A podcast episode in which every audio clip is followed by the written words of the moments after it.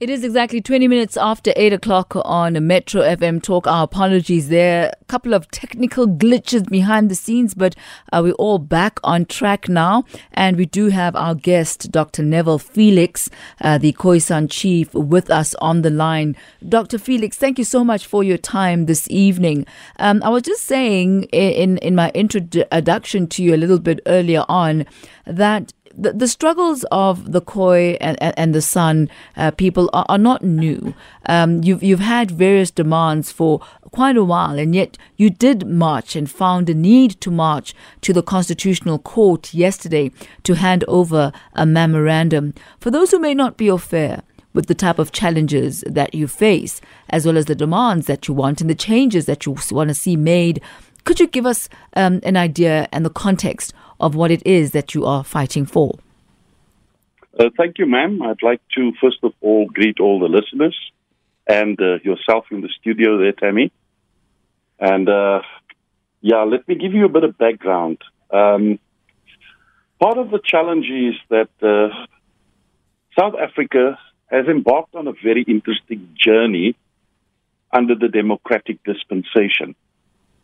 Since the 27th of April 1994, informed by the limitations of a negotiated settlement called CODESA 1 and 2, which was influenced by a referendum of the National Party for white people only prior to the release of all banned political formations and selective organizations with the primary objective to influence the engagements between these political parties and the then ruling National Party on the basis of their external and internal British, European and Dutch interests in gaining a structured consensus, hence all the sunset clauses and the challenges that we faced over the last 28 years. Subject to this, we then discovered that this structured consensus, which accommodated all the sunset clauses that protected white nationalist gains, and we found that the African National Congress then signed an accord with General Viljoen on behalf of the Afrikaner people on the 23rd of April 1994, just 4 days before the election, that secured the right to self-determination of the Afrikaner people, of which Orania, the town, the place, was born. Simultaneously to this, the derogative label of coloured was evoked in 1991 from the direct descendants of the Khoi and the San people, and then reinstated under the democratic regime in 1994. Which creates a very interesting series of events and unanswered questions. So that basically is the foundation of the situation. What we then discovered is that it's an interesting culmination of the above consensus was actually based on the same unstructured governance systems that continue as the successor in law principle of the previous regimes who took over without rectifying the impact of very serious social injustices meted out against the Aboriginal indigenous peoples and their descendants over the last 370 years.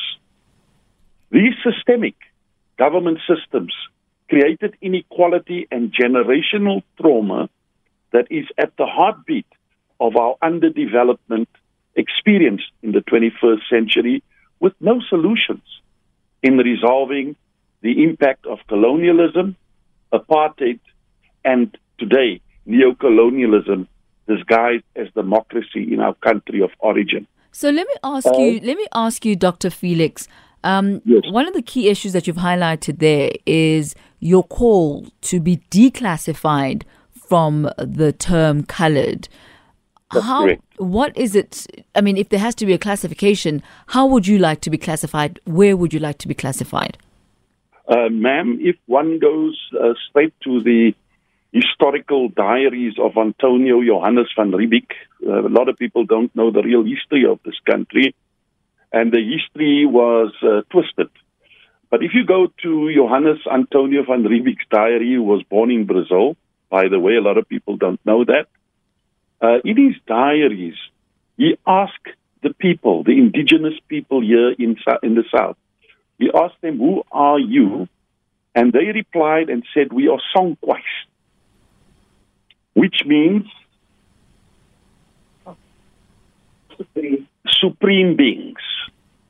So he's got a problem now that he has to call somebody that he sees as a savage, a supreme being. And he never understood the reality of that classification. And because of the linguistic challenges, they obviously chose to adopt other approaches in calling us Bosjesmanne, like Bushmen, or Hottentotten, or whatnot, and so forth and so on. And that was part of the challenges that we had. I hope that answers your... It does. It does. But yes, for now, I mean, if we look at the classification in South Africa, you are either white, you are black, you are coloured, or you are Indian, right? Right, or Asian. Or Asian. And where do you see yourself fitting in? Well, look, ma'am, these are apartheid and colonial categorization that has just been carried over by a so-called democratic dispensation. And that's where the problem is, because we believe that in the founding preamble of the Constitution, Act 108 of 1996, it says there, we, the people of South Africa, want to do away with the social injustices of the past. And what we've then discovered is that this very Constitution that's being celebrated all over the world has got very, very serious limitations, because it's an orchestrated consensus that specifically succumbed to the dictates of protecting white nationalist interests, both inside South Africa and outside of South Africa, because they are busy trading with our natural resources, so they didn't want to disturb that. So what we have is then a de facto quasi-government, which is actually a management system, to continue as if nothing has happened. It's like window dressing, really, if to find a more appropriate name, but we don't have real power. And that's where the problem is. We don't have socio-economic power. We only have political power and a lot of rhetoric. You haven't answered my question, though, Dr. Felix. I mean, I think you've given an exposition on the historical inaccuracies that have led us to the point where we are. But we are, where we are, and classifications do exist, and sometimes for purposes of administration and quotas or whatever the case may be. Where do you want to fall in? I believe we should be South Africans, all of us, because we are still based on ethnic persuasions here in the country. And some people, Sotho, other people is Zulu, other people is Khoisan. But we've been together in this melting pot of cultures for the last 370 years with the same type of history, facing the same type of exploitation and issues that is common to all of us. I do hear your point, Dr. Felix, and I understand the reasoning and where you come from. But I also cannot help but wonder whether that stance is counterintuitive, in the sense that what you're wanting is redress for the Khoisan people. What you're wanting, for example, is land, which is what we'll talk about a bit later on. But how do you redress when you do not acknowledge the innate inequalities that the system that we've inherited and the system that we come from have created? The shackles are there, the chains are there, and in order to break those chains and in order to break those shackles, you first of all need to acknowledge them, and you need to know what it is that they've been built on, that you are able to then to break free from them. So in order for there to be a declassification, there has to be a reclassification. That's correct. You're 100% correct. We believe that we are one nation people, not just as the Khoi and the San, because we're the foundation people of this nation.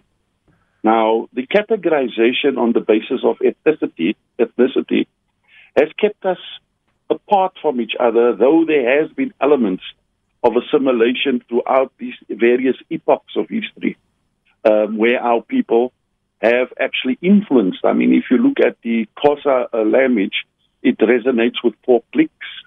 If you look at the Zulu language, it resonates with Khoi and San three clicks. So it's there. It's built into the vernacular of our indigenous tribal conurbations that we have here in South Africa. All right, you haven't answered my question, but I'll leave it at that because, you know, you're clearly not going to. But let's talk about the issues of lands, of Dr. Felix. You're also wanting restitution of land. Which land specifically? Well, basically, ma'am, before we had the advent based on the Papal Bull of Discovery from the Vatican, through the two companies that was raised in the 1600s, the VOC, the Dutch East India Company, and of course the West East India Company, two sister companies. You find that when they got here, they found our people here on this land.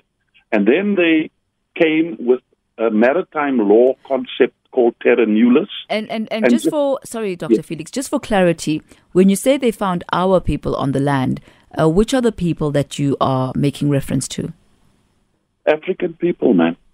Indigenous people. African people, the Khoi and the San are African people. Of dark skin? Yes, ma'am. All right. Right.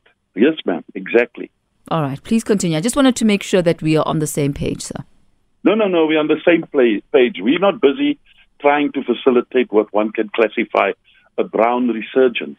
What we are busy dealing with here is that we need to rectify the social injustices of the past and to put in place a systemic approach to change the things that we cannot change. And that's where the problem is. What has happened, 24th of April 1994, though we speak about democracy, we're still based on the English system of governance, where you have the Parliament legislation itself is based on the two houses, the House of Lords and the House of Commons, which is the MCOP that we have in South Africa today. So we're still based on the English system of governance. Hmm. And the land that you're talking about specifically, are there any specific pockets of land that you believe should be reinstated to the Khoisan? Ma'am, there is different categories of land. First of all, there's all the sandbox that has a specific renaissance with our people, because within the sandbox, you find that there grows about 370 indigenous species of plants and fauna that you only find here in South Africa and nowhere else in the world. Herbs and stuff that our people had used as part of medicinal practices for centuries. That's the one area that I feel that we should look into, and I'm not saying that we should degradate the place, but the issue is to look at that as one area of categorization. The other is the lands that were where we were forced off, where we had sacred places, and also where was part of our habitat. Remember, the Khoi and the San people had a different style of living during those periods. They were more nomadic of nature because they would move on the basis of where the natural resources is, like water, for example. There wasn't red water in the country. There was dams and lakes and natural rivers and so forth. So that became a commodity. The other commodity was the issue of heat, fire. So that means we would also have to be close to where there is wood, which would normally be forestry areas where you find the water resources. And of course, the third one would be to live in harmony with the earth so that we don't pollute the water that we drink or the earth the air that we breathe, and so forth and so on, based on our cultural practices. So we're saying that South Africa belongs to the Khoi and the San people, and we recognize there's a history that had happened over 370 years, and we want to talk to everybody, both black, pink, purple, blue, chocolate, and khaki, to set this process correct so that we can heal as a nation people into proper hegemonic social cohesion so that we can move forward as a country, all of us, as a collective. Dr. Neville Felix, I thank you so much for your time today and highlighting the reasons why you marched to the Concord yesterday. Who collected the memorandum or who received it? It was received by the Chief Justice's office on his behalf. And the issue is that what he actually received, and maybe it's important that I just share a minute on what's actually a charter. It's a charter of rights. Yesterday was International Indigenous Day, the 9th of August, all over the world. It's International Indigenous Day. And we then celebrated this day by handing over the charter, and the charter captures the 46 articles of UNDRIP, which is a process that South Africa signed through Thabo Mbeki in 2007 as 144 countries that supported this process globally. Then after that, in 2016 September, on the DTA, the Department of Trade and Traditional Affairs, they then state on their process that they adopted UNDRIP into South African law because it's in compliance with the Constitution, but they forgot to tell everybody else. So that's the problem that we're sitting with. So that's why we took the charter to the Chief Justice under Section 167 of the Constitution to ask him to validate the charter so that he, as the independent leg that underpins democracy, the three pillars. The one is the executive, which is the presidency. The second one is the legislature, which is parliament and all the provincial legislations and councils and local government and so forth, all in that categorization. And the third leg is the independent judiciary, of which the Chief Justice Office is the highest and the Constitutional Court is the highest in the country. And their primary responsibility is to deepen democracy. And there is a precedent that was set in 2004 on the 1st of December. They facilitated a victim's charter against crime with 7 principles that they had adopted. And that charter itself speaks to the very charter of UNDRIP as well. And it speaks to the fact that there is serious limitations in the Constitution. Chapter 2, the Bill of Rights, for example, they say everybody is equal before the law in Chapter 2, Section 9. But in Chapter 2, Section 35, they speak about just administrative practices and also the limitations of implementation. So when it comes to the land issue, they only go back as far as 2013 to the Native Land Act. And when it comes to the political dichotomy that went wrong in this country, they only go back to 1960. Now, for me, that isn't correct because we saw that in 1795, Prince Willem of Orange sold off the whole of South Africa because of the wars that was being processed in Europe against the French Armada under Napoleon. He then went to Britain and asked them to protect the Netherlands or Holland against the onslaught of the French. And he sold off South Africa lock, stock and barrel for £6 million or guilders. And the same thing happened after the so-called Anglo-Boer War, where they again paid reparation to the Afrikaner nation only of £3 million. And this was the money that they used to rebuild the country, set up Volkskas Bank, Old Mutual, the Reserve Bank, and all of that was dealt with that money. But we see that during this war, we had black concentration camps for women And many of our people all across South Africa was part of that process, but we are written out of the history as if we are all invisible. Mm. So that's the problem that we have. We're saying there is a precedence on reparations and stuff like that. We obviously realize you won't be able to get back everything that was lost. But we're saying, can we come to some sort of agreement? Because politically, they can't resolve the problem, and they never will, even if they're going to be here for the next 100 years.